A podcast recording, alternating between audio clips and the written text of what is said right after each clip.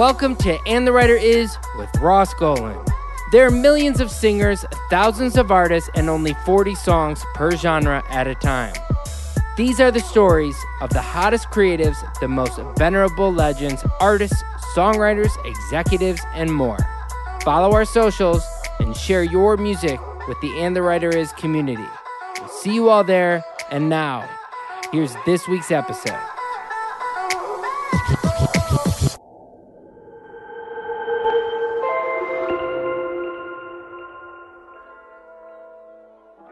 Hey guys, I'm excited to say a few words about one of today's sponsors, Seeker Music. Seeker was founded and is run by one of my very dear friends and repeat guest on And the Writer is Evan Bogart. Evan is an advocate for songwriters. He is in charge of the songwriter wing of the Grammys. He's a trustee for the Grammys. He's just a good person. And so that kind of community and culture is what Seeker is based on. They acquire only the best catalogs and sign only the best humans, including Christopher Cross, The Go Go's, Run the Jewels, Jon Bellion, John Ryan, Mozella, Julian Bonetta's Family Affair, Kara DioGuardi, Zara House, Future Cut, Sam Waters, Ruth Ann, Brian Morgan, and various other amazing songwriters. In fact, they have publishing deals with Keto, Robopop, Sophia Valdez, Charlie Brand, Tilly, and more. So I recommend you go follow Seeker on all their social media sites, but go follow Evan too and let them know how much you appreciate Evan's work. Because of him, we have Songwriter of the Year. Because of him, we have songwriters added to the Album of the Year for the Grammys. And now he's got his publishing company that is a wonderful sponsor for our podcast. So thank you again, Seeker, and go check them out now. Hey guys, there's a cool company called Sound Royalties that was founded about 10 years ago. They provide funding for music creatives without ever taking ownership of their copyrights. All they need to do is see that you have a royalty stream. They don't need personal guarantees, collateral, financial statements, or credit checks. They work alongside publishers and labels, distributors, and PROs. They don't replace them. Again, all they need to know is that you have a royalty stream of at least $5,000 in a year, whether it's from mechanical performance, digital, streaming, sync, whatever it is. If you're interested in finding out more about sound royalties, check out their website or DM them on Instagram or call 844 4 All Music. That's right, it's 844 for all music to get started with sound royalties. Call them today. BMI is the champion of the creator, supporting songwriters and making sure you get paid for your creative work. More than that, BMI has an incredible team that helps guide and develop songwriters, shows you how to navigate the industry, plus provides invaluable opportunities on stages and at festivals. Bottom line, they help you with your career at all levels, from those just starting out to the biggest hitmakers. Just like they helped me out when I was just starting out, and how they still help me out today. You can learn more at BMI.com.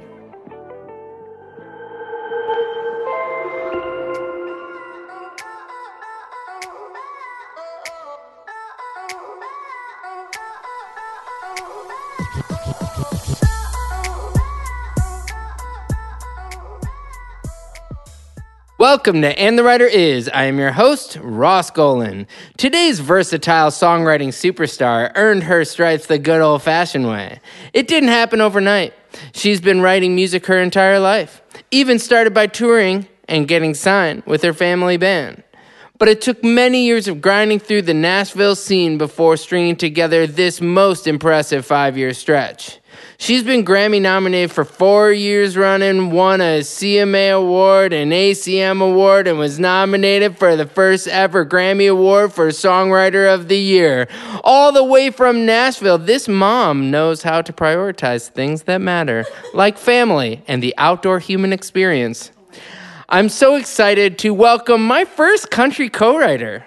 No and the way. writer is Laura Veltz. Are you serious? yeah, That's real? I think Ink is the first country Ink, song man. that I've I ever wrote. Fuck, that's the coolest thing I've ever heard. Yeah. Had I known. I, I was talking to my wife this morning, and I was like, uh, I said the same thing. It's just like, and, and even Joe, when he walked in this morning, I was like, when people wonder why they should get publishing deals, that is why. Mm. Because at that time, it's probably 2011, 12, Yeah. maybe 13, maybe somewhere in there. Ago. But it was not where this last five year stretch, it wasn't, you know, I hadn't had anything that was notable really at that point either. And, Didn't know, you, though? Wait. maybe in the pop No, world, you but did. not You like, not like what, what came after Yeah. that. And I think the idea that a publisher puts people together and introduces them, their job is partially to pitch songs. That's what people think it is but it's not. It's to make relationships. Mm-hmm. And I think like after that, like every time I see you, it's like we just start I know. talking for Total vibing. we can. Always. You know? uh, That is so funny. I had no idea. yeah. Um, what happened in that song? That sounds good. Sounds Anyway. so fucking good. So speaking of ink, I mean, you got lots of tattoos. I do. I do have. when did you get tattoos? I it started a long time ago. I was 18. My first tattoo. Yeah, my dad actually like suggest not suggested, but he he is a odd dude, but um yeah, he was like you should get a tattoo. and I was like that's a good idea and then I had an idea for one that you know kind of dates uh, it's a story that started really early in my life and then I think it was like every 2 2 years since then. And you know just holding back the freak for a while and then post children post 35 you know it was like why are we not doing the thing we've always imagined for ourselves we've never imagined ourselves with hair. We've never ima- you know i've always imagined myself this way and it, i don't know why but it just like some kind of switch was like then let's do it. Let's do that now. Why would we not? Before going to your story and, and asking on that that train of thought, do you think that that's why you're having this stretch of songs is because you're finding who you are as a mm-hmm. human outside of it? i do. I feel like the first I'm Sandra, and I'm just the professional your small business was looking for. But you didn't hire me because you didn't use LinkedIn jobs. LinkedIn has professionals you can't find anywhere else, including those who aren't actively looking for a new job but might be open to the perfect role, like me. In a given month, over 70% of LinkedIn users don't visit other leading job sites. So if you're not looking on LinkedIn, you'll miss out on great candidates like Sandra. Start hiring professionals like a professional. Post your free job on linkedin.com/spoken today. Chapter of my career was like learning how to write a song, like learning how to blueprint and pick apart only to put back together like a song, you know, like structure and shit like that. And I think that was like the first chapter was me just breaking my brain about wanting to feel all my feelings. And you know in Nashville there's obviously the the trope of like you got to write for a guy you know learn how to write for dudes. And so I think that was a big part of it was like you can't write for yourself much less your type much less the who you are part. So learn how to do it in this very one specific way. And it felt like the most comfortable way. Um, and that worked a couple times, you know? And then in walks Maren, and I'm like, oh, you are, a, you're something else. And it gave me a little more freedom. And then by the time 2020 came around, it was just like, well, fuck it. I don't know why I like I have so much shit to say and I've always had so much shit to say and now it's just all coming to the surface and I've I just don't say no to myself anymore. If somebody wants to write something really uncomfortable, I'm so excited. I get so fucking excited. Yeah. Yeah. Oh, I'm sure. Well, let's go to the beginning. You said your dad's an interesting dude. So, um, uh, you know, you were born in New York, which is not a hotbed of country music. um, where in New York were you born? Um, this is a, a long story, and I'm going to try to make it cute and short. Um, but I was born in Albion, New York, which is outside of Buffalo. A month later, I moved to Florida. A short time later, I moved to Alabama. Then I moved to Kansas. Then I moved back to Florida. Then I moved to Virginia. Then we moved to New York. Then we moved back to Virginia. And I like I lived in 22 houses before I turned 18, and they were varying levels of like living, but we were always in boxes. We were always moving. And the reason for that is really wild and unusual. No, it wasn't like a military family. It was like kind of like a um, religious zealot kind of gypsy you know, following God. Like everything we did was just this like, where's God telling us to go? Which, you know, in retrospect is a really funny memory that I work out a lot in therapy.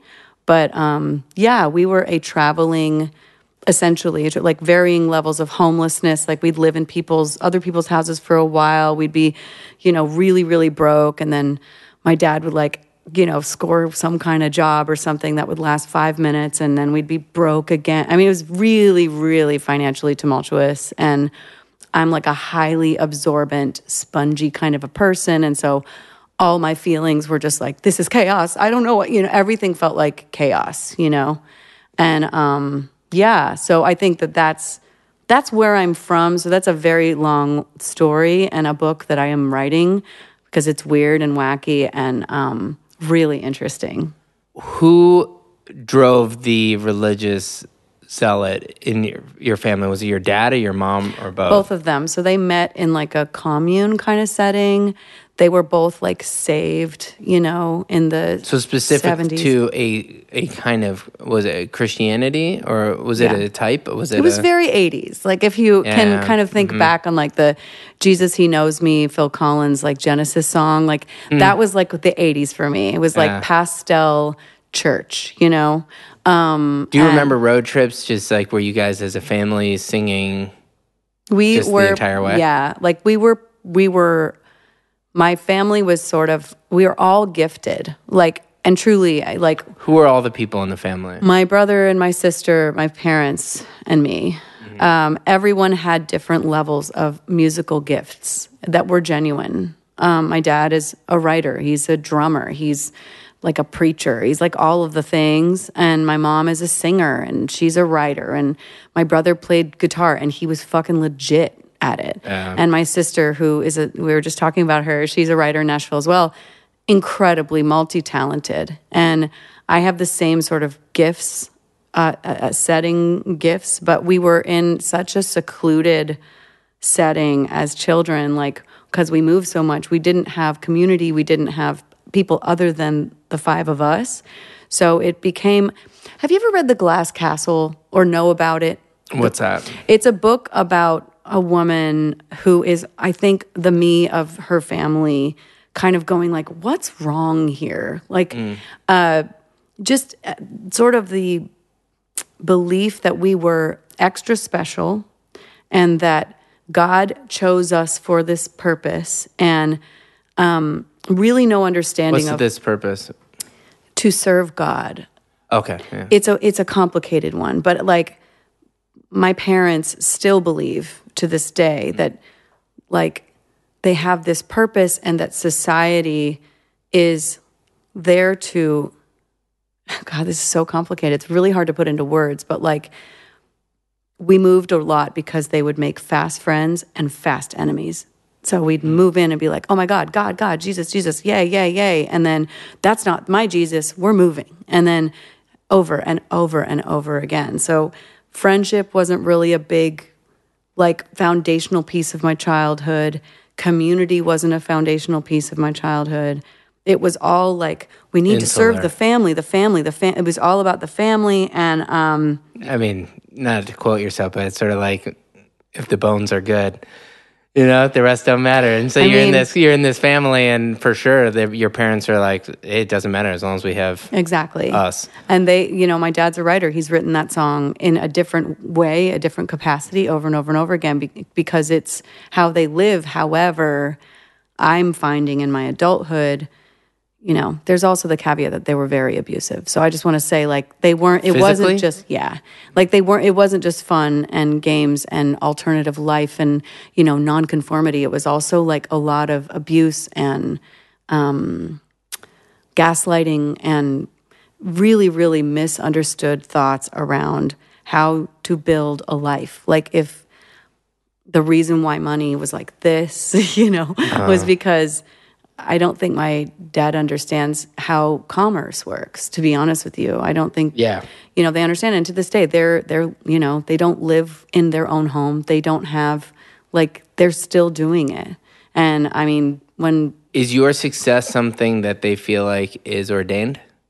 ordained. I don't know how they feel because I'm not a Christian. So I have a feeling that I'm I think that I'm like they're waiting for me to come back. I think somewhere in there, and I mm. think that they think that I'm hellbound because I don't identify. So you don't communicate with them currently? No, like they they moved into my house. I did my one last attempt to save them when I was when I had children. I, mm. I convinced my husband like we should have them move in and maybe we could just be like one happy, adorable family and it'll be great. And it just did not go well. Was that trying to sort of parent your parents? Having I've been gone through- parenting my parents since Yeah. the day I was born. Yeah. I, I don't I don't think they have really good parenting skills. I'm being really nice here. I'm trying to be nice about it because the therapy that I'm I'm learning that they were, you know, incredibly um, ill-equipped to parent.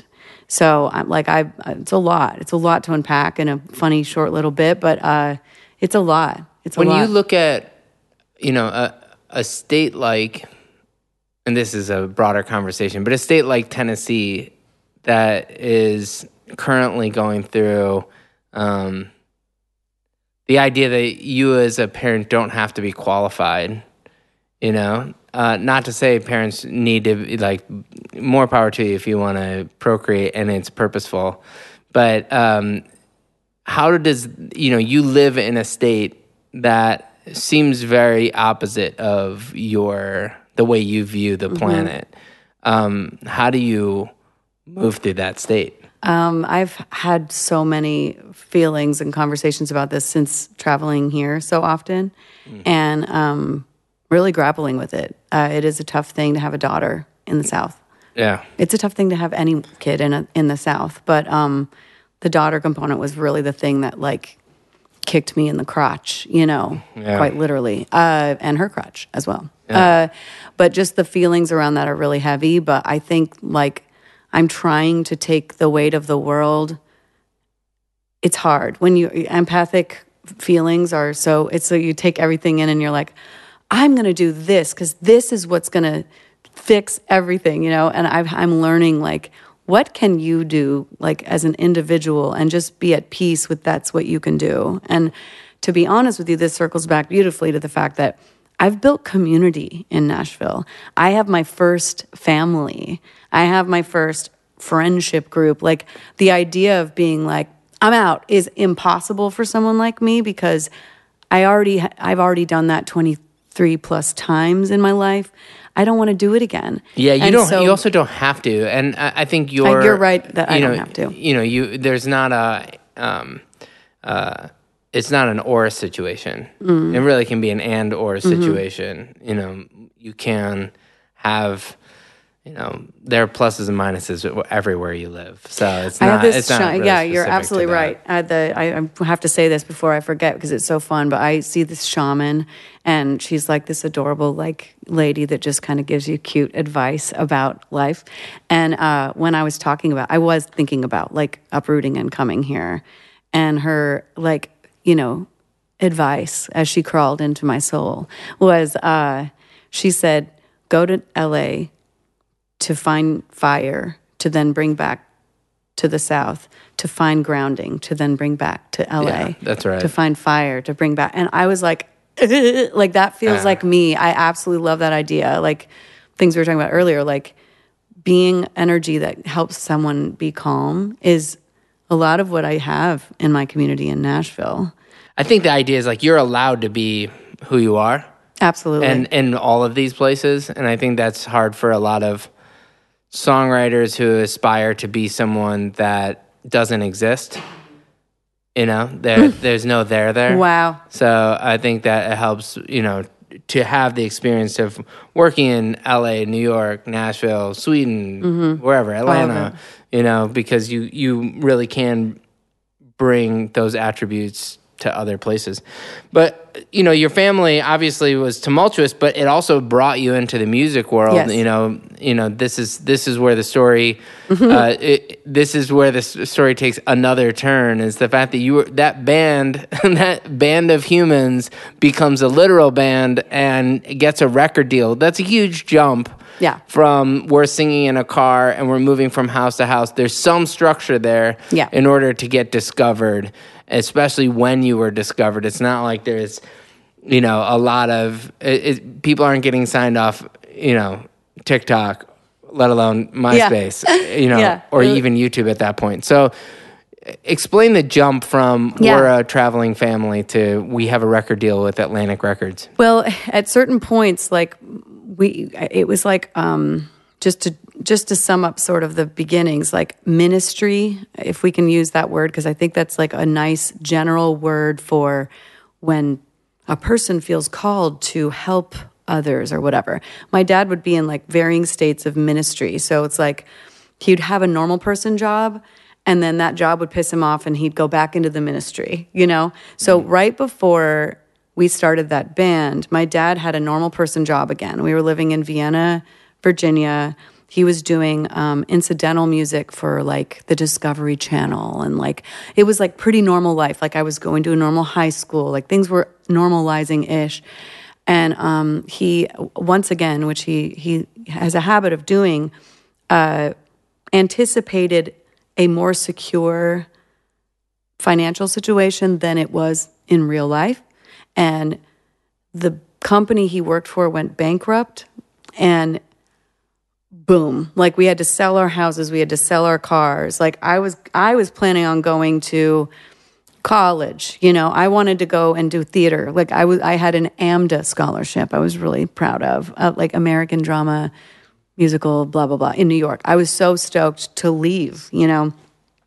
Then this happens again and my dad has another idea which is just like how we were raised. It's like we should be a band you know you play guitar you sing you sing i write songs let's just see if we can make some extra money on the weekends which we did we played at this italian restaurant called that's amore and um, we paid i think we were paid 200 bucks a week and they would feed us and when we were this low that was actually like It's a big deal. it was a really big deal. And the pressure of that, once again, returning to the pressure of taking care of the family, doing something for the family.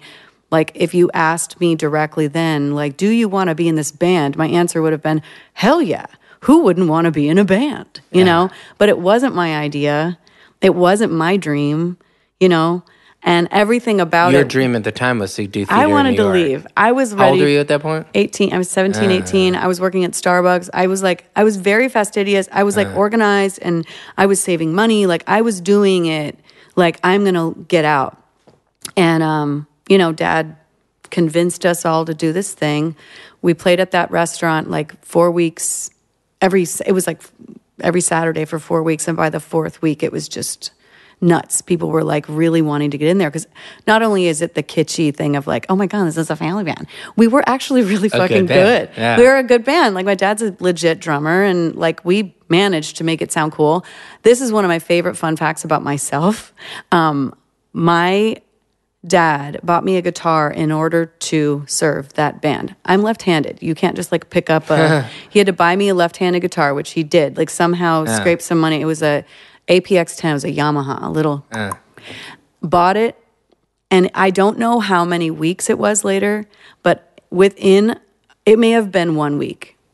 I don't remember. I wish I could remember this accurately, but it was a very short amount of time. And I was playing a two hour show within a couple of weeks of buying a guitar. Yeah. Like, that's an insane expectation. But I remember being so terrified. I have a lot of like stage fright stuff. And I would turn around to my dad and I would just be like, I can't do this. And he would be like, do it. And he, like, I would be like, turned around like it was scary it was scary it was very much like you have to do this you know what are we going to do if I mean, you don't do li- this Yeah, it's almost life and death for the family. Or at That's least what they- it feels they- like at least when you're they a made You, at least they made you feel Yeah. that way.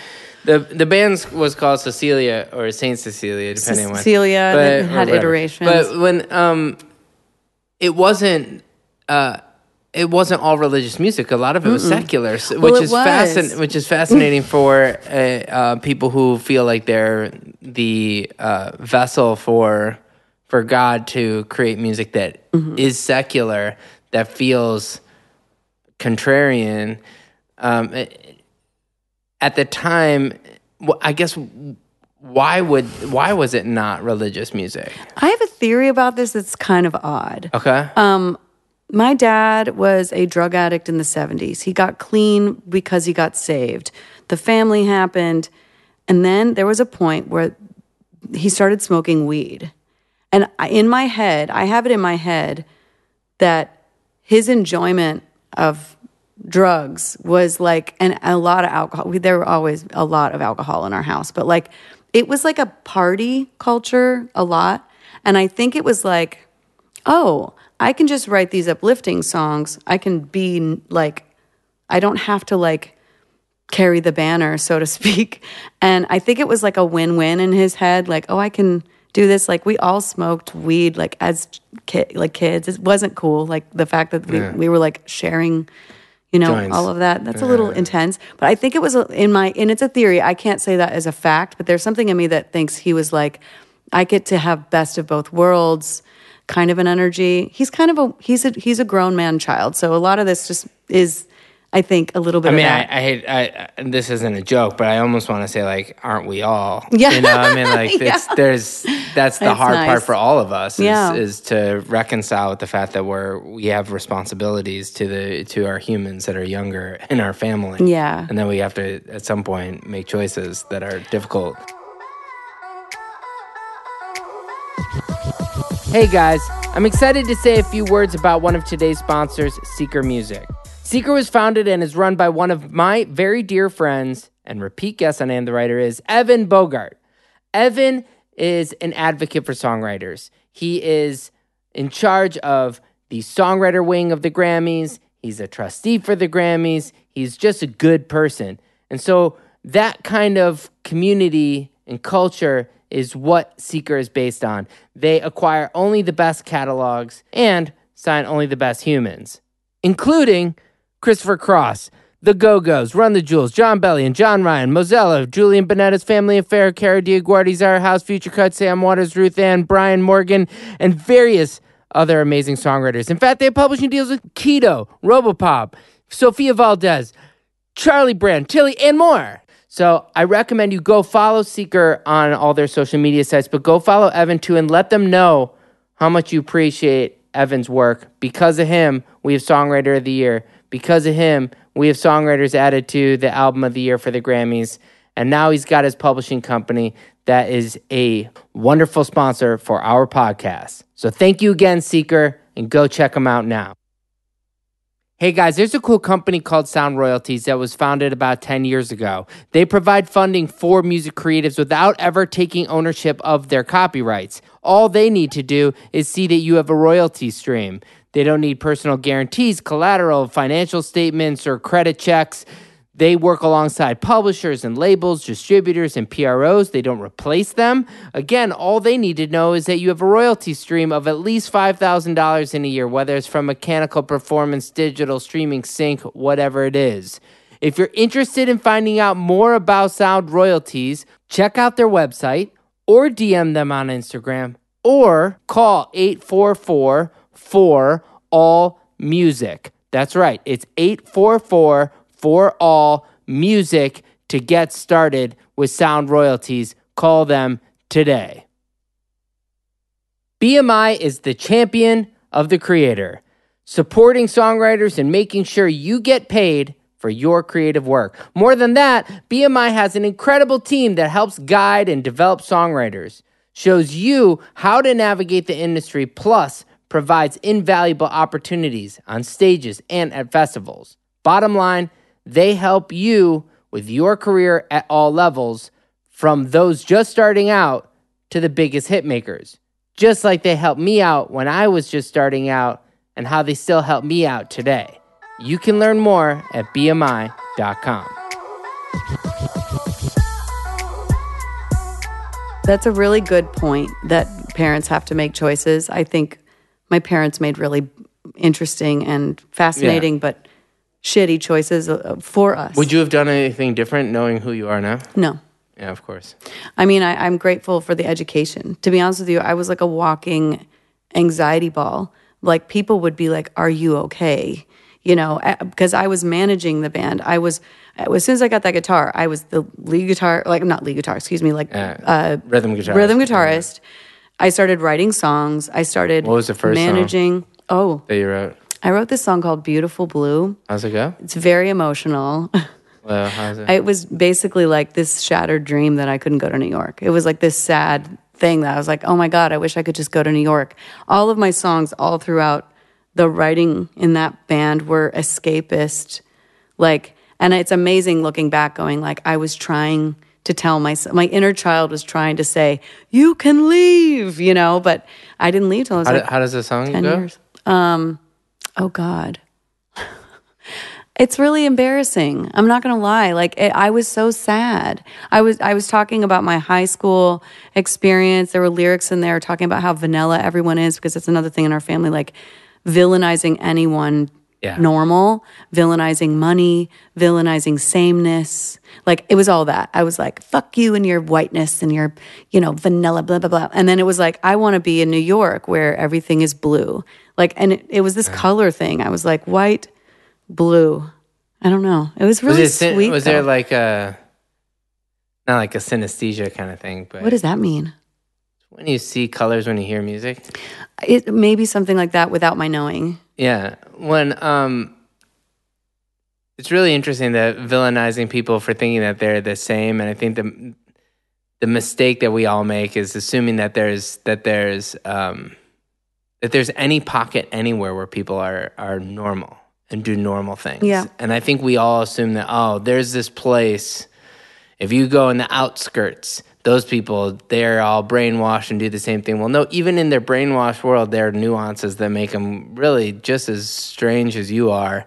They may not have the vocabulary to describe their mm-hmm. weirdness, or they may not have the experience to explore their weirdness, but that weirdness is just there in every human. Yes. And I think we all just assume that there's this, you know, especially in music where you, you think that where somebody says like, you know, like we're wizards and they're muggles. Yeah, yeah. You know? Totally.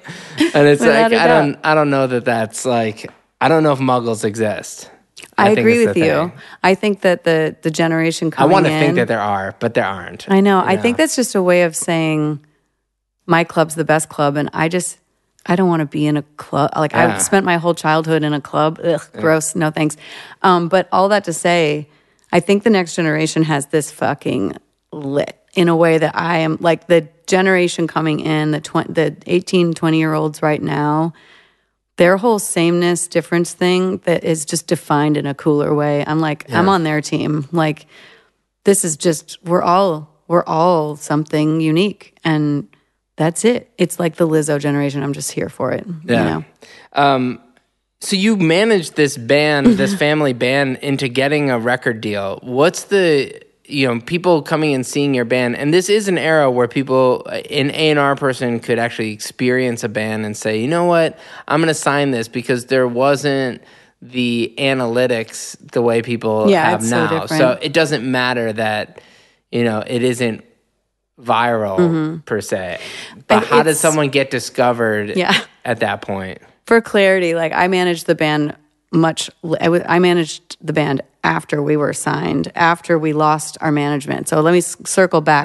My dad was doing everything. He has all these pockets of friends all over the country mostly christians that he prayed for or stuff like that. Um, so he would just call. Like i remember we went to nashville for a week. It was my first time in nashville and he called all these people to get us to play here here here here. And by the end we had we had offers. Like we had offers. Like and it was within um, a couple months of those shows at the italian restaurant. Like it happened really fast. And he had it in his head. I mean there's some really funny articles about his perception like of what was going to happen to us. He had this just grand really grand view of us taking over the world, you know, and it being like, I'm going to be batting away deals, you know. So cute. Uh, it's really sweet because a lot of us think that, but it's funny to see a grown man Say it. with, so, yeah, it's weird. Uh, but yeah, look up articles. It's, easy, it's easier to say it before you have kids. I think once you are again are responsible for kids, to then say that it's like is a you know it's obviously strange. A strange and perspective. you know, he was basing it on the fact that we were good, which we were. And I, I think that's really charming. I think that it's a, a little dense not to take a poll with your kid. Like, do you want this? You know, that's a little dense. But was he I mean, young? My dad? Yeah, is he is he like where no, he? he's your average. Like he was probably like he was older than me when I mean how let's see. My mom was 30 when I when she had me, so Yeah, they were so like they were like, like- 48, yeah, 50 yeah. years old They when this was all 20 happening. 20-year-olds with No, kids, they were they were full on adults. Um, yeah, grown ups. Uh, so we he wanted to be signed out of New York, and literally it was just a locational choice. He's like, we're not a country band. New York's better, New York's whatever.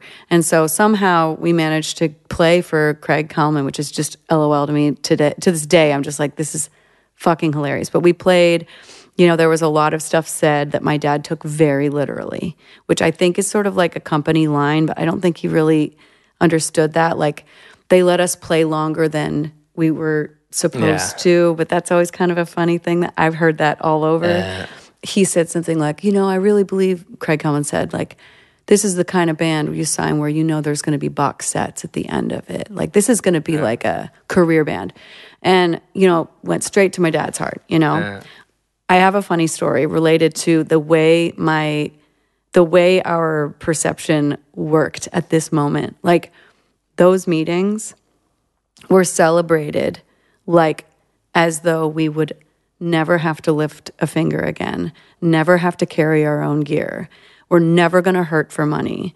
We're never going to have to sell any like we are we're done. Like a record deal was doneness.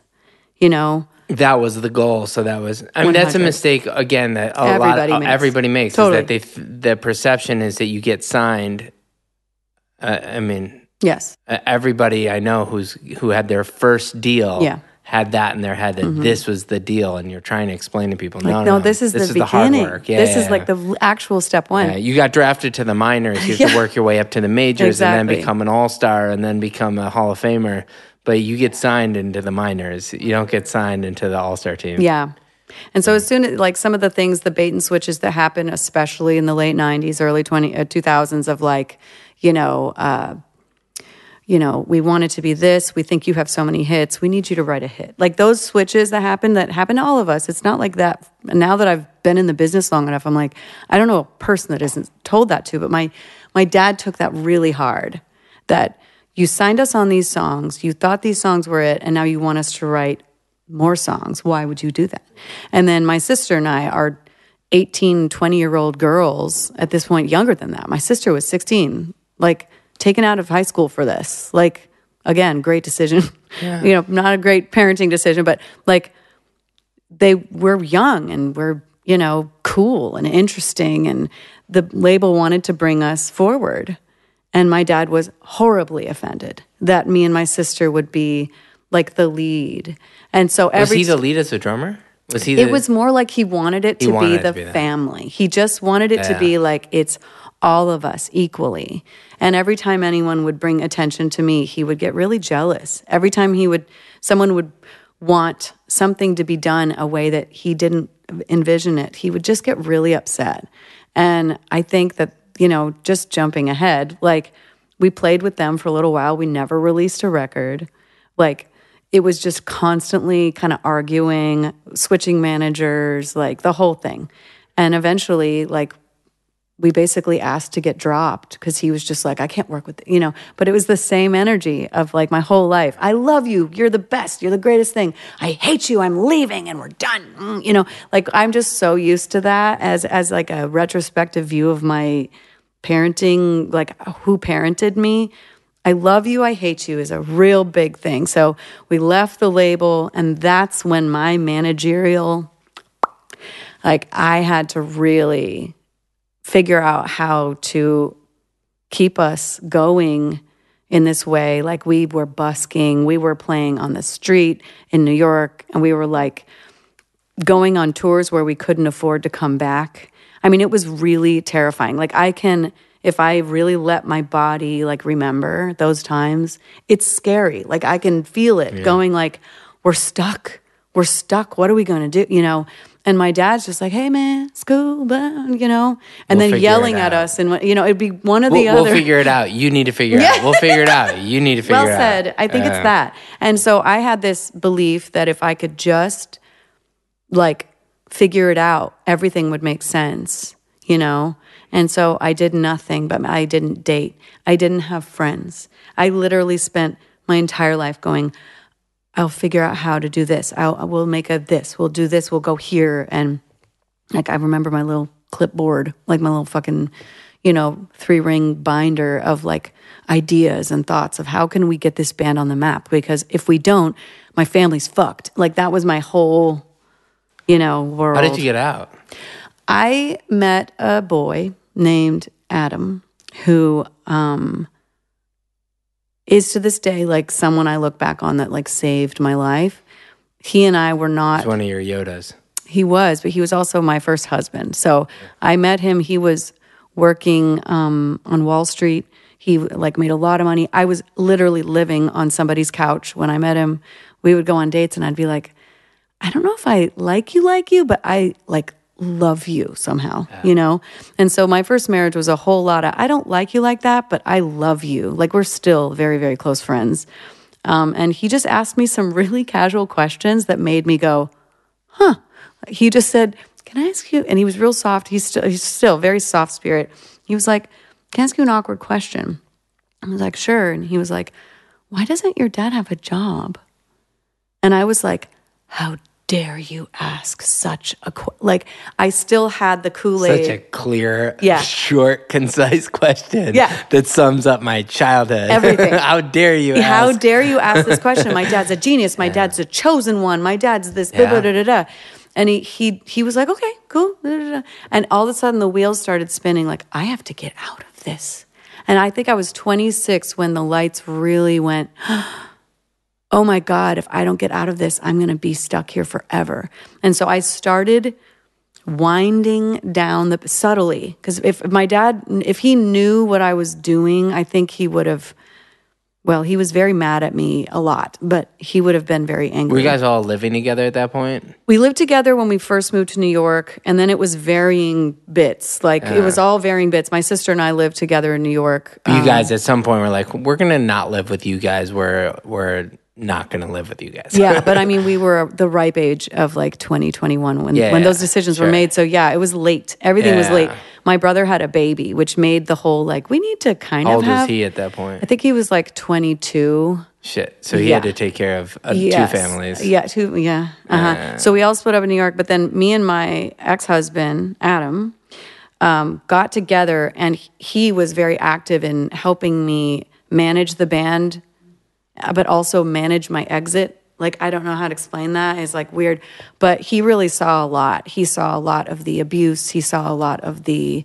Um, my dad would just rage like he was just he's italian and I, that's no excuse i'm not i'm not saying like oh hilarious you know because i used to say that like oh italians we're just hot-blooded people we yell you know and it's like that's horseshit you're yelling because you can't control your emotions you know but it was a lot of yelling it was a lot of like how could you leave us you know in this you know situation so it was all like Did you have to learn how to communicate not like that? Mm-hmm. I remember the day I chose to stop communicating that way. And I, I failed when I would drink. I would get drunk and I would start raging. But like 22, 23, I started deciding I'm not going to yell at anyone anymore. And I'm not going to be, Do you drink now? not that much. I drink a little bit for like celebratory stuff. I love dirty martinis, dirty gin martinis, which is like the most doesn't it- alcoholic drink to want. But like, But once you get in the habit of communicating what you uh, what you mean to say and not uh, what is. you feel, mm-hmm. then you, you you probably can dabble without without totally. the And it isn't every time, but back in the day, it was like we all drank quite a lot. I mean, it's LOL. When I think back, I'm like, oh my God, we were all alcoholics. That's insane. Like it was an every night event to just drink until you basically passed out. But I mean, when you're living with that much stress, there is a little bit of like, well, yeah, sure. I'm sorry, I'm jumping around a lot. All that to say, I I figured out how to stop yelling at least most of the time. And then I figured out how to moonwalk out of my role in that band. And I had to ask myself, like, what do you want to do? Because Adam, who I married at this point, just quit his job on Wall Street and he had like some money. So, and he was just kind of like, what do you want to do? Like, we were like besties. It was really cute. It was like, what do you want to do? And I was like, I don't know. You know, I was so upset because everything in my life was so beholden to this group, you know. But I was like, I think I really enjoy writing songs. And that is it. And I called a woman that um, was an old family friend from Nashville, and I was like, I know this is a job. You made it a job. I know you're like Who is fine. that? Who's that? Her name's Kye Fleming. Okay. She's in the Hall of Fame. She wrote for like Linda Ronstadt and like Wait, how did you know this? Christian family. Like we have all these pockets. They're all over the fucking world. Like Christian family. Still friends. to this day, where people are like, "Oh, I'm friends with your parents." yeah. parents." They re- I get reached out to all the time. Like, oh, I'm buddies with your dad, and I'm always like, well, how much money did he get out of you? Because he's kind of a con artist. I mean, he's a little bit of a con artist. He is a lot. What do they say when you ask that?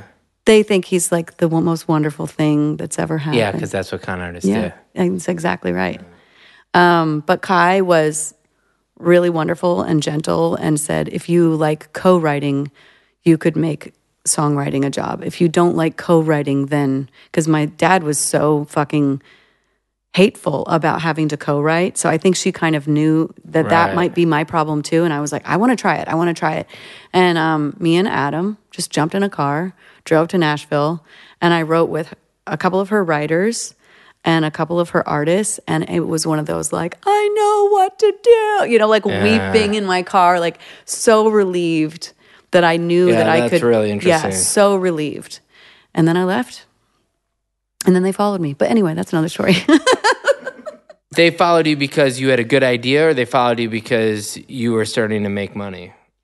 You I I don't want to crawl into their heads and make that decision Uh-huh. for them, But a but little bit um, both, probably. I think a little bit of both, and I think like you know being near family again, they ha- their community just disappears. It falls through their fingers so often that I'm sure it was just like, well, we don't have that. I mean, again, this is so funny how much we're going into detail here, but when I left, I knew my parents would be homeless again. I knew that. And lo and behold, they they lived in their car for a long time after I left. And at 28 years old, I had to go. You have to keep. You can't turn back because they will. You'll be their caretakers forever if you don't say you're on your own. Like That's and- when you moved to Nashville.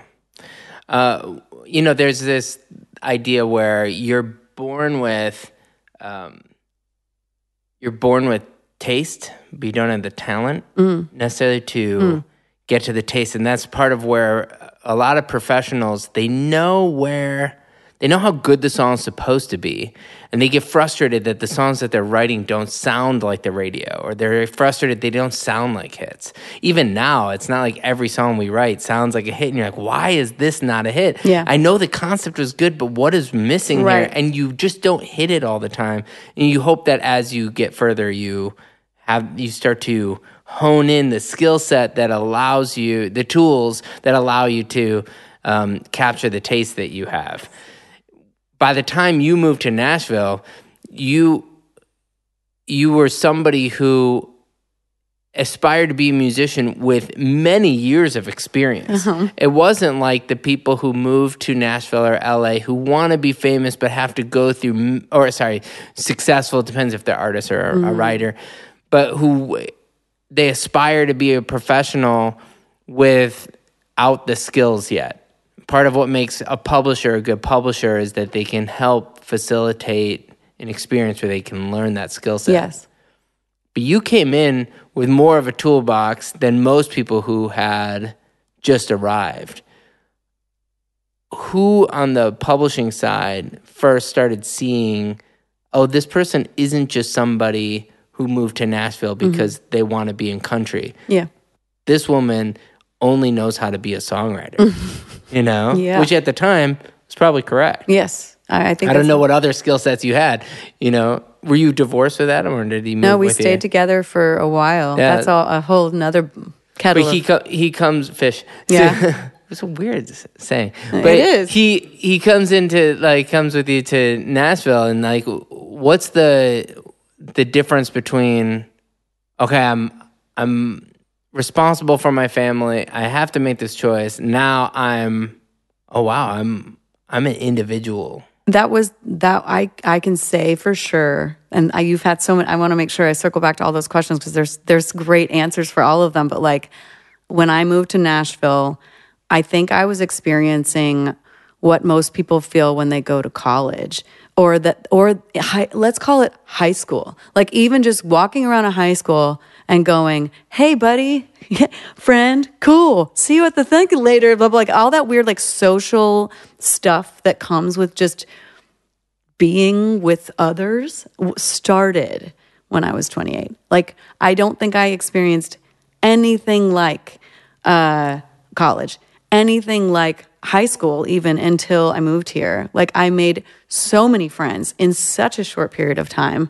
I, like my me and Adam who again worked on Wall Street so he had like some money to like fuck around with for a little while. And he was just having fun. I was having fun. Like I don't know how we managed but like it was like let's just buy a like you have some money. You should buy a house and we should just live in it. See what comes of this. See what comes of you. Like let's just be creatives. And one of the contributing factors too is that in new york everyone is so this is, sounds so mean but it's really just a it's a money thing. Everyone is so old because no one can afford to fucking live there nashville at that time was literally just teeming with youths. You know what I mean? Like all of our friends were like 20 and 21, sweetest kids ever. Like, come over, we'll make you pasta. And then we'd, you know, everybody would just like dance, like the kind of things that just come with being like Youthful. youthful. And I, I like, I came alive when I moved here and moved to Nashville. I like came alive. I was like, oh, this is living. This is freedom, you know?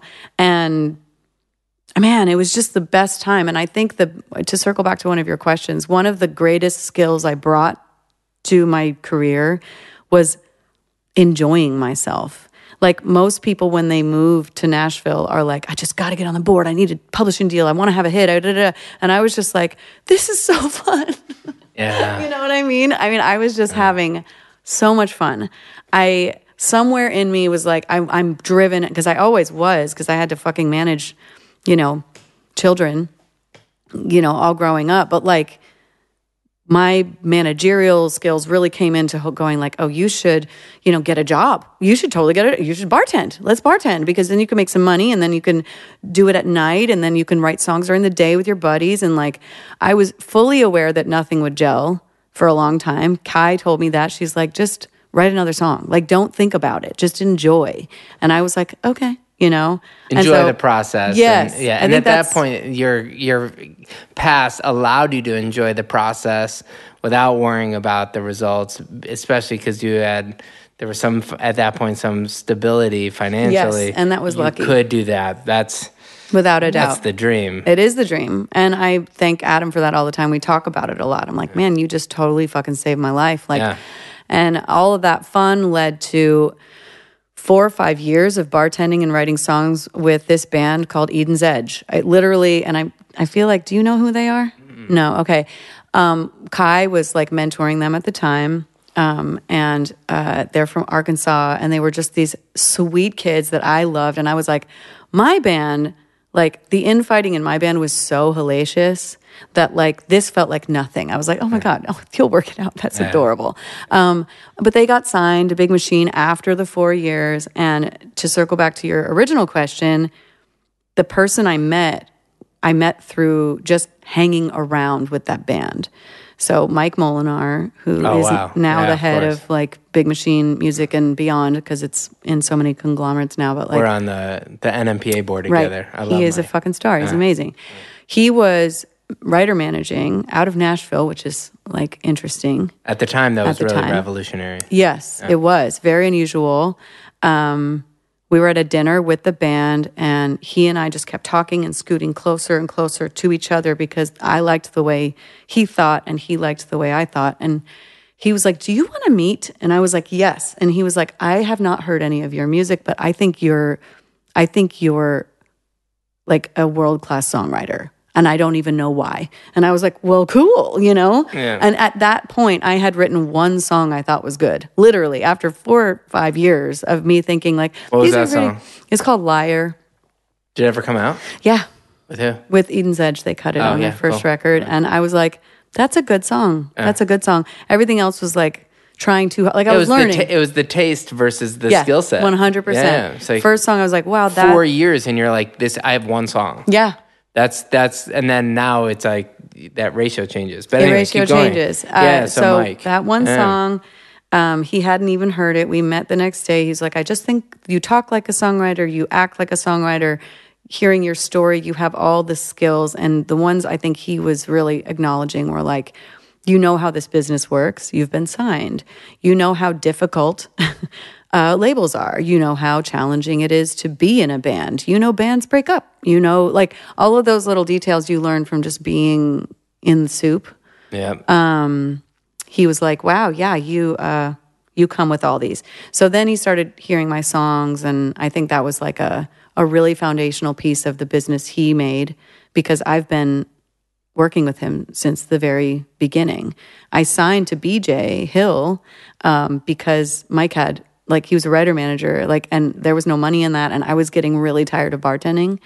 You know, in retrospect, I wish I had waited one more year. Like, if I had just kept working for just one more year, I would have had the deal I really wanted, but I didn't know that. and It's like hindsight. That's a really hard place to be. Totally. That is not a. That is It's not real, That's not yeah. real. That's not real. That relationship with you know Warner Chappell is help sp- you know like move everything else along. did. and it's like But you know when you find your champion, like you're Yeah. a publisher now, like I'm sure there's someone who's just like, and then I met Ross and everything felt right. Like Mike was always that. And I saw he was the first person I met. And I, my instincts were right about him, but I was just a little eager, is what I mean. I was just eager Yeah. to like get on the board and have a publishing deal. And I loved my time with Warner Chappell. They were, I learned a lot from how a big company works. I also learned I don't like being in the big company. I really liked the small setting. Um, so I learned a lot. And, you know, I had two number one songs with them, one and number two, but they, they pay the same. So I had two, like, uh, two hits with them before I moved forward. So in this segment of what would BJ Hill ask Laura Veltz, he did ask. You're amazing at telling stories while using words that are perfectly flavored to fit the hook. Is that something you focused on or something that comes more naturally to you as a lyricist? Um, I think it's both. I mean, I feel like I've always been obnoxiously detailed about feelings. Um, but I do think it's something I've honed. But I mean, circling back to Little Beautiful Blue, my funny little song about New York, definitely it was in there too. So it's always been in there, I think. The, you know, you get signed in 2012, 2011, 2012? God, I don't know. Okay, something like that. I think 12. I mean, we get signed around the same time Yeah. with Warner Chappell too. I think I was like, you know, a year before that or something. Like, you know, so it was that one writing camp where they brought pop Yeah. and country writers Yeah. together. You and, David Hodges and I love it. Love him. Uh, shout out David. Um, uh, also in Nashville now. yes. Um, it really wasn't that long till you had a number one song. It was obviously written early enough that you feel like you should have waited a year. you know, be, otherwise you wouldn't have that it's an interesting that point. thought. Um, the song, you know, comes out there, "Drunk Last Night" by Eli Young. Is that the? How did that moment feel for you as an individual? How did it feel for you in your relationship, and how did it feel for you as a, as a daughter? Um, I it was uh, a tremendous relief that I was right, that I could do this, and it was also that funny thing that songwriters do, where it's like, I don't deserve to be here. I'm everything that ever happened to everyone. Like we're the you know like that ego trip of like. I'm a piece of shit, like the imposter syndrome. I think is a nice combo. I felt really, really proud that I'm female and that I wrote a song for a I, like that was my goal like to figure out how to write a song where i still feel there's a level of integrity that i could stand behind but then it's still kind of like you know a song that fits in the format which is a tricky thing. It's tricky in country like to be poetic and to be really pedestrian. Like the combination is really interesting and i feel like i nailed that. And i was really i was sure about that song. I remember playing that song before it got recorded and just showing the demo to mike and saying like look if this isn't it, then I, my nose is off. Like if this isn't the thing that I've been trying to do, then we need to reset how I'm hearing country music. And lo and behold, it was like, no, I was I was right. That felt really Yeah, I mean, good. you had that and Chris Young, and these are like kind of the beginnings of their both of their careers too. It wasn't like at the time you're, you know, those hits aren't with the biggest artists in the world. Those artists became some of the biggest in the country because of the work that you were doing with them. And both those things are probably the two most valuable things you can do as a hit songwriter is either reinvigorate somebody who's gone. Who's, who looks like their career is done, Yeah. or you bring in you know the heat in the beginning and you create you know their journey. But it wasn't like that it was super easy after that. It's not like you had a slew of like the the slew of cuts and hits really you still had a couple years of really grinding through Yeah. it. Mm-hmm. It's, w- it's like it's one thing when you giveth the hit and it's another one it's taketh away Yes, like truly. you know, to not have the hits for a couple years after that, uh, the late great Allee Willis when we had her on this, and she was, you know, she's like, oh, it's not the, it's not the years that you have the hits. That's when everyone asks the question. It's the years where you don't have the hits, and then you write the stuff. Yeah. Why did it? Why did you take this? Why the career step in a way backwards for a couple years? It feels like there should have been a lot of momentum. Interesting. What happened during that time? I've asked myself that a lot. And I ask myself that at intervals that are equally like, hmm, that should have rolled out a different way or whatever. Um, but then I, in in the same breath, I'm like, I don't know. Like, music is so fickle, and it maybe it's because I started, you know, flapping my cute little creative wings and started going like, there's more for me. Maybe that's when I met Maren and we started investing time in each other. Maybe that's when I started like asking myself what I wanted to say because like I love drunk last night, but that's not what I want to say. And I love lonely eyes. And I'll be honest with you, when I think about some of the way that song was written, it is like something I wanted to say. I wanted to be like more interested in the details of what a woman was doing rather than just cool shorts. Mm-hmm. And I like what I did there. That was maybe the first taste of me doing something that I was like, this is more unusual. This is a unique slant. And no one knows but me because it sounds like, you know, I'm playing a little game when I write songs all the time. Like, would I want this to be said? Do I want this to be heard? Is this going to be helpful? You know, It's just hard to have that. So hard to have that confidence. Even if it comes second nature, it's still not easy to be to know what the what you think the industry wants versus digging your heels in and being okay with the consequences of being yourself. You earn that right, though, don't you think? It's like in the beginning, it's like you don't have a platform to yell anything from if you don't take a minute and play by somebody else's rules. And it's like I did that for a little while, and then all of a sudden it felt like I had a little bit of bandwidth to like uh, say something new. I also feel like my like childhood mismanagement of money, which I feel I find this is my pantomime childhood. Uh, this is what that means. Yeah. Um, because I've She's done doing it a hand roller I'm doing a hand roll, you hand roller coaster, home. correct? Yeah, yeah, yeah. And I keep doing it. Yeah. Um, but I think that that really informed how I handled the first two bumps of good luck that I had financially. And they were to run screaming to a financial advisor so that Ah. I could live knowing I wasn't fucking it up. Yeah. And I think that some of that, like, I am not like a big spender. I'm not like, I've become a little bit more comfortable with that stuff. But in the beginning, it was just like, absolutely not. I am, every bit of this is going to making sure my life doesn't go backwards, you know? And so I think that that Yeah, the opposite some can, freedom. The opposite can happen also, where All the time. in- well, if you're somebody who's raised with money and then you go to a financial advisor and you're you're raised to think that that's how you do things as well. It's Mm-hmm. like you still, you know, it's hard to be in a situation in life in general where money isn't a bad word. Yep.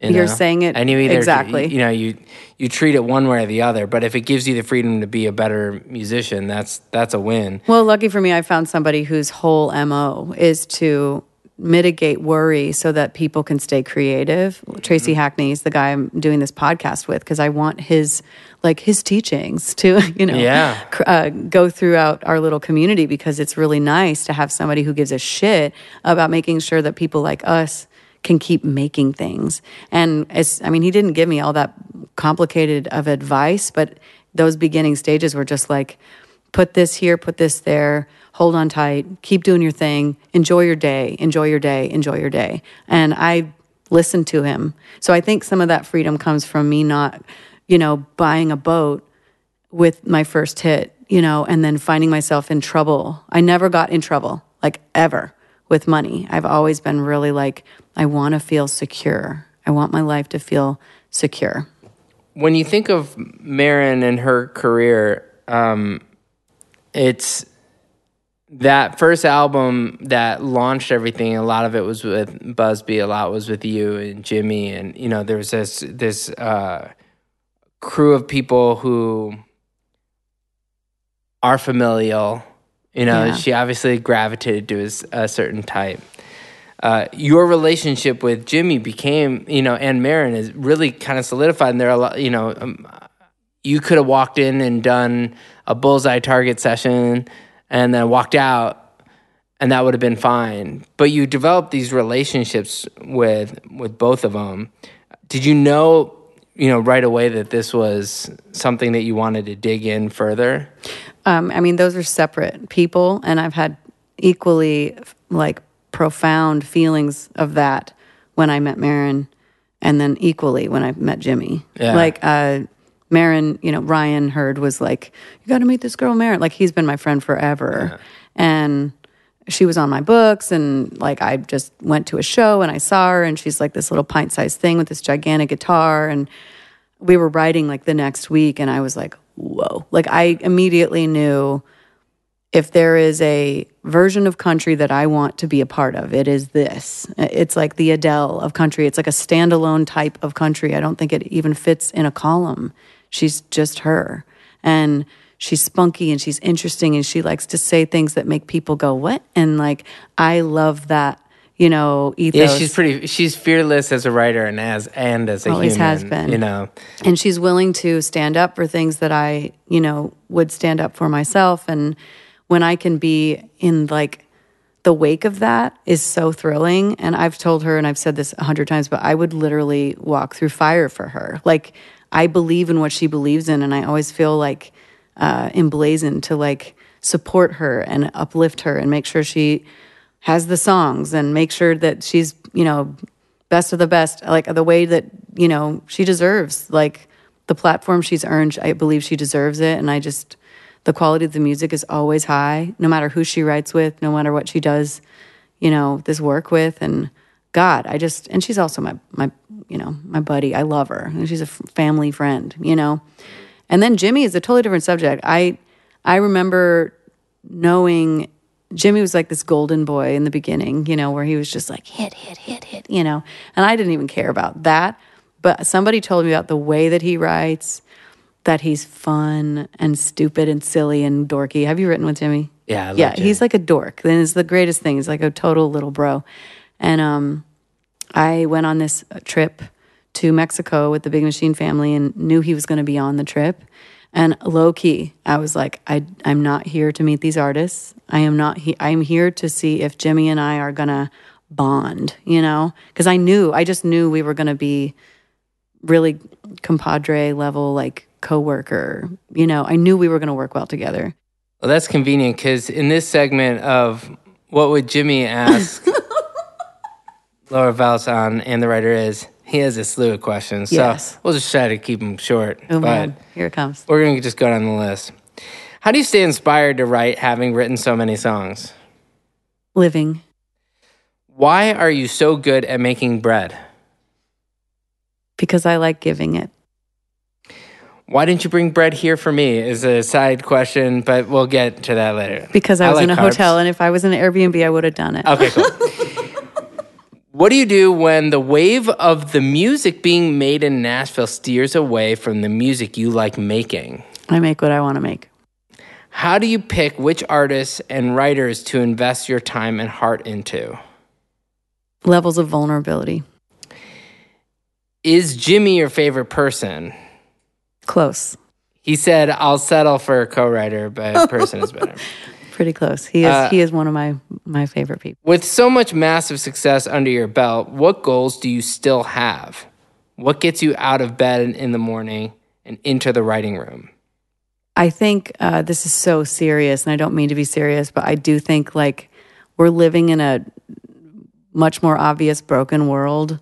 It's just broke. There's a lot of stuff broke, and I feel like you know, artists and writers and people who create are like tone setters, and I like the idea of like listening to the wind and trying to figure out what we all need to hear and put that into simple enough terms to like inspire someone to be kinder or you know take a chance or stand up for somebody or you know help change somebody's tire i just really like the idea that we're here to help and that's my favorite thing about songwriting What's your favorite uncut song? I like that question. ooh oh my god there's so many I think that's the thing. there's so I think many. you just said it right there. You don't even have to say the one. I, I, there's um. yeah you could we could have a whole podcast I on sent that I sent a song. I sent a song to an artist last night, and he's and it was, it's a with a, an existing female vocal as a duet, and he was like, "I love this song. Do you think she'd be interested?" And I hit up the artist, and she said, "Let me check with my team, whatever." I love this song. I'm not gonna say what it is because if it ever comes out and it ever works, what's amazing is that song the numbers that are next to it look so random mm. because it ends it's like 10 8 13 and it's because it was written 10 years ago. Oh wow. Wow. But i've always loved this song. Mm-hmm. I i love this artist. And i just sent it to him out of nowhere it just kind of felt like oh you know what i'm gonna just send this like so i don't know why that's on yet last night but the idea that songs have have to come out right now i keep saying that in the sessions to slow things down Good for you. it's like you know we're like who's looking right now it's like okay well, we can aim for that but just trust the process that if that gives us inspiration to Yeah. write that's fine mm-hmm. But, But know if that if you're slows you here long if you're here long enough like that song that that's uncut it still might get cut that's the ne- that's the coolest fucking thing about this job they're gonna But people- outlive you people- it's yeah. nuts People always think that it needs to come out. Like, well, let's send it to all these A and R guys now. By the time that song gets cut, the person who's the intern will be the A and R guy. That's that the intern that's like, I like this song, but none of my bosses will listen to it. Wait till that intern's a boss. You might just find a home for that song. Mm-hmm. Yeah, you know. and just to answer your question without ta- saying a specific song because that's too hard, I do have a really interesting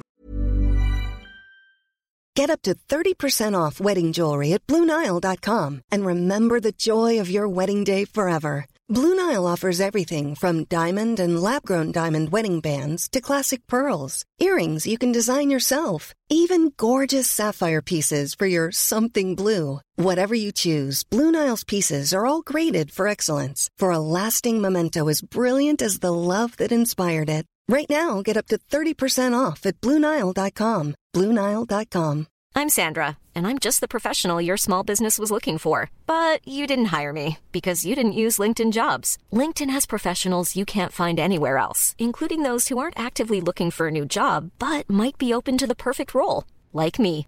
In a given month, over 70% of LinkedIn users don't visit other leading job sites. So if you're not looking on LinkedIn, you'll miss out on great candidates like Sandra. Start hiring professionals like a professional. Post your free job on linkedin.com slash spoken today.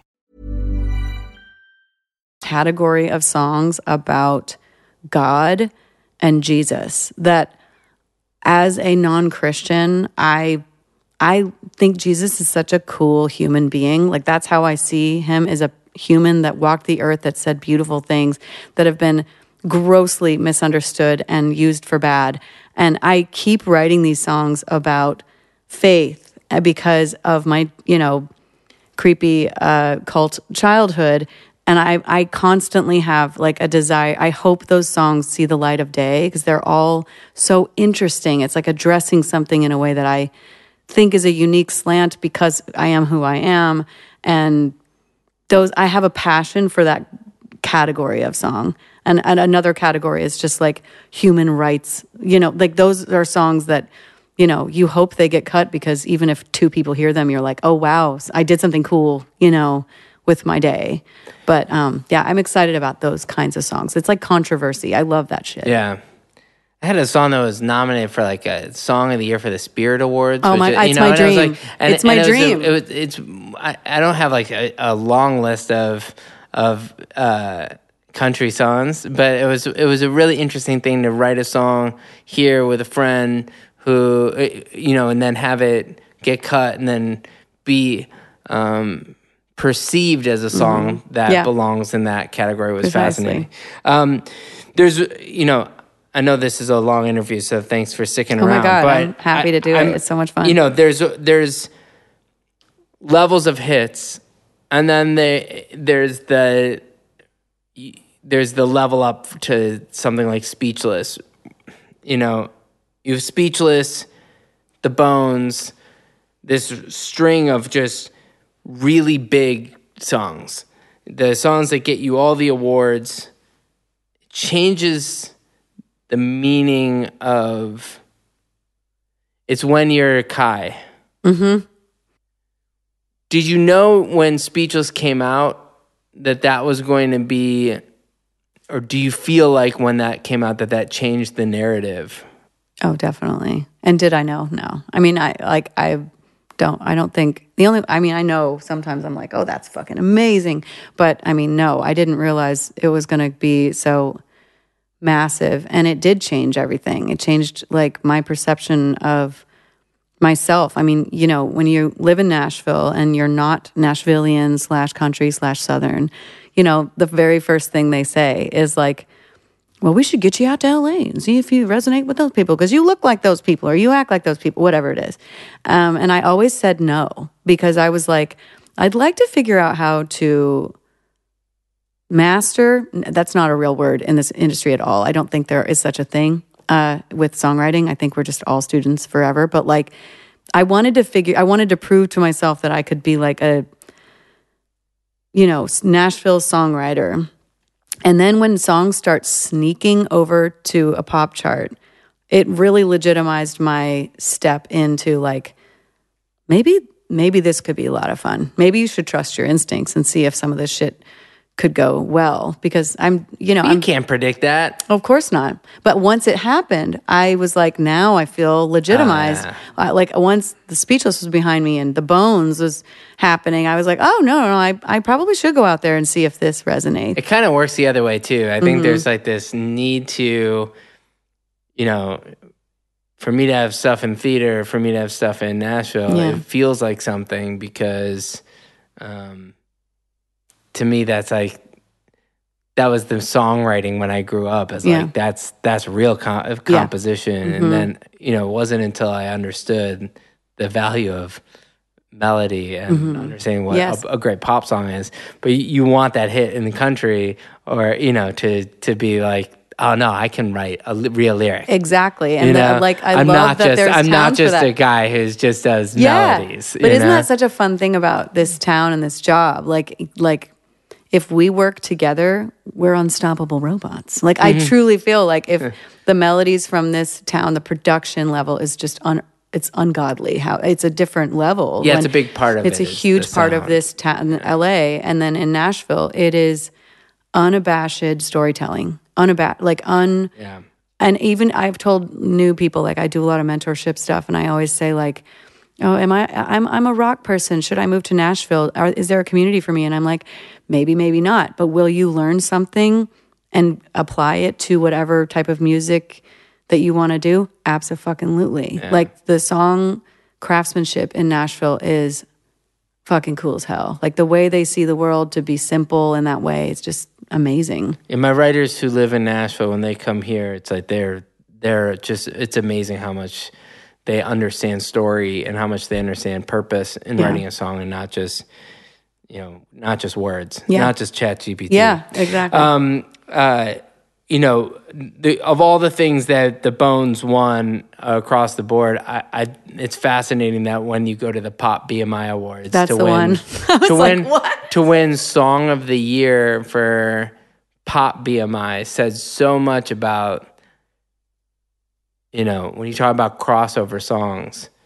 that That's just blew hard. my mind. That I think that blew a lot of people's mind in a really pleasant way. I think of the, the idea that you don't have to write, you know, it doesn't all have to be about rhythmic pop. That said, it's a syncopated pre-chorus, and for a country that's unusual, but it's not like you know, Yeah. it's not trying to write another Justin Bieber song. it's a combination you know, of things, and I think it's a combination of things. and that's the cool. That's and her performance is amazing. Oh my god, Shout out to both of them. I like them for both. real. They're both cool people. Okay, so we're gonna go five for five. Uh, um, and uh, we're gonna start with the podcast.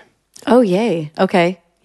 Just tell me like whatever comes off the top of your head. Ooh, how long do I have? I don't know. it can be it can be a word, can be whatever you want. Oh my god! I just want to talk about it. Oh God, it's like the most fulfilling thing I've put my hand to so far. I just am so excited about sharing my tricks about how to stay calm and enjoy your day and the process and manage your money and still like uh get shit done. Like it's not it's not a ploy to, you know, sit back and do nothing. It's like literally like a method of progress. It's called Good. Bones, and you can hear it everywhere. Oh no, it's Right? called Isn't it? Songwriter Soup. It's called oh, it's called Songwriter Soup, Yeah. and the link that I have Oh. is for a aha. It's called Ah. Songwriter Soup, and Good Bones What is Good the Bones? name of the article from American Songwriter. Oh, yeah. wh- who's the that's what it is. So Yeah. Mm-hmm. Songwriter Soup, and uh, who are your co-hosts?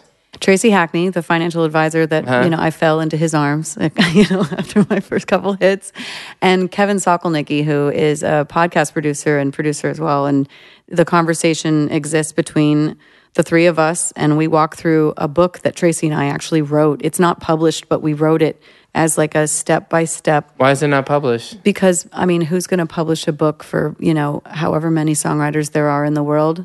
like honestly, we met have with one a few. right there, and I have one right there because apparently other songwriters give me a also write. Yeah, yeah, Yeah, Uh, it's really just that like it's a handbook. It's like it's Yeah. a handbook, and um, The thing is, we it's thought actually the podcast it's would really inform it. applicable for people outside of Agreed. You know, It's a creator's. It, it's A how to be a creator too, in a yeah. world that where meshing art and commerce is awkward because you love the art, and how do you sell something that's art? It's awkward. Um, so yeah, it's for it's for anyone who makes anything and has to be their own CEO, CFO, COO, HR. You know, I mean, it's an entrepreneur. it's an entrepreneur's. I remember somebody saying, you know, it's like that. We think of an entrepreneur as somebody who's a millionaire or a you know billionaire, or whatever. Mm-hmm. But in reality, it's still the basic definition of somebody who doesn't have a boss. right. You can make just enough money to not have to get a job, and you are an entrepreneur. And I think poet like poets in the back of classrooms like are still befuddled that this is a job. Like still all of us can remember the day where it's like, "Oh my god, that's a job." Like it's still not a real thing and I like to so many it's like you turn 20 years old and it occurs to you that this could be a whole career. Are you still friends with um with Kye? Do you guys? We talk here and there. She's, Yeah. you know, she's such an interesting woman. I like we we bump into each other here and there, but she's a she's a really neat human. Has a lot of neat ideas about how to live life happily. Um, we're gonna go with uh, "Dream Girl," the song that you wrote with Idina or for Idina in Yeah. this Cinderella soundtrack. In I a didn't ask you word. Hail Mary. Um, no, I literally like that was the most fast and furious thing that ever happened to me. I I am obviously going back. Like I wanted to go into theater, so she's like a hero of mine. And someone was like, "Oh, she's doing a version of Cinderella. You're in town." I was here, and they were like, "We know you fly out at like." 2 p.m. But if sh- if you could just pop in for a couple of hours and see if you could just whip up this thing and I mean it's just crazy. And then all of a sudden it's like, "Hi, text message. Hi, it's Idina. Here's the script." You know, And I read the script and I had all these ideas and I was like really, you know, really eager to please, had all kinds of thoughts about what we could do. And um, it happened really fucking fast. And she was like calling the director during the session, like, listen to this. I think this is right, you know. And it was one of those things where there were songs on the table that had that, like, that were in that part of the movie. And Idina just had it in her to want to, she wanted to write it herself. She, that's what she wanted. And we have sort of shared management because she's with Scooter and then Scooter and Big Machine are kind of in the same family. And so it was one of those things where it's like, let's just throw our people together and see what happens. So much fun. I mean, that was a lot of fucking fun. My favorite, I, I don't, I would think my favorite song that I've ever written is one that she cut. No way. Yeah. Fuck, that's crazy. We've cool. hung out a few times. We She's a- obviously did that that record, and obviously I work in theater and all that stuff. Mm-hmm. And um, but the that song, I I just like her performance was great, but it was just the right casting for that song, so the right singer. I know when she sings something, it's just it's It's, pretty powerful. special. It's just power. There, yeah, there aren't that many people who can sing like that on the planet. Um, Wetlands Preserve. Oh my God. I just had a run of energy like shoot through my body. I love that. we, uh, yeah, we used to play there. We opened for Tim Reynolds there. Um, it uh, Jake Zefranowski used to book the place, and I had a massive crush on him. He doesn't know this. He had a mustache. He used to wear like jumpsuits. He looked like a gas station attendant. Station attendant. I was like, oh my god, you're everything to me. Um, yeah, that was a really amazing thing. And then it closed down, which was just heartbreaking. But it's a staple, a staple. And every time I know someone my age that was like on that circuit, it's like we have like a you know love connection over that place. Your special. current family nucleus, safe. I'll just leave it at that. Cecilia. My journey to here, mixed mixed emotions. Yeah. yeah.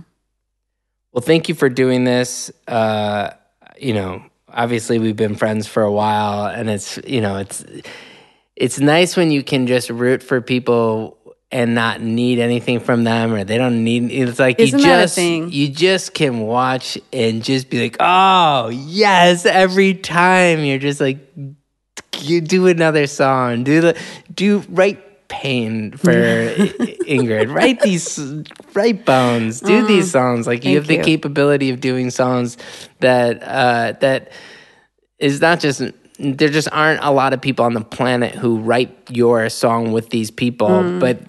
You know, we didn't even get into Demi and all this. You, oh you have this ability to write with these artists, male or female, whoever they are, and they they're them their best selves. So, you know, whatever crazy childhood history you have, it definitely taught you to do the opposite. I you know, completely you, agree. you make a you make a lot of people better. So Oh, it's God. it's really it's really fun to watch. Thank you. Thank you. I, this has been such a pleasure. Uh, thank you so much.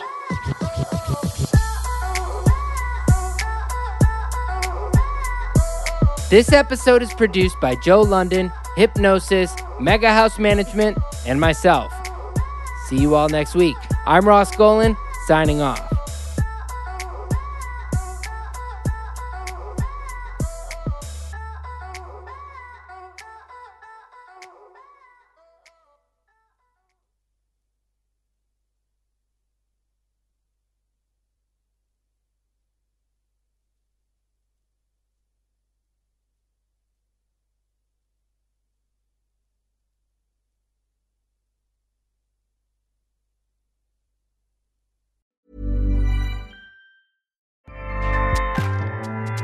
ACAST powers the world's best podcasts.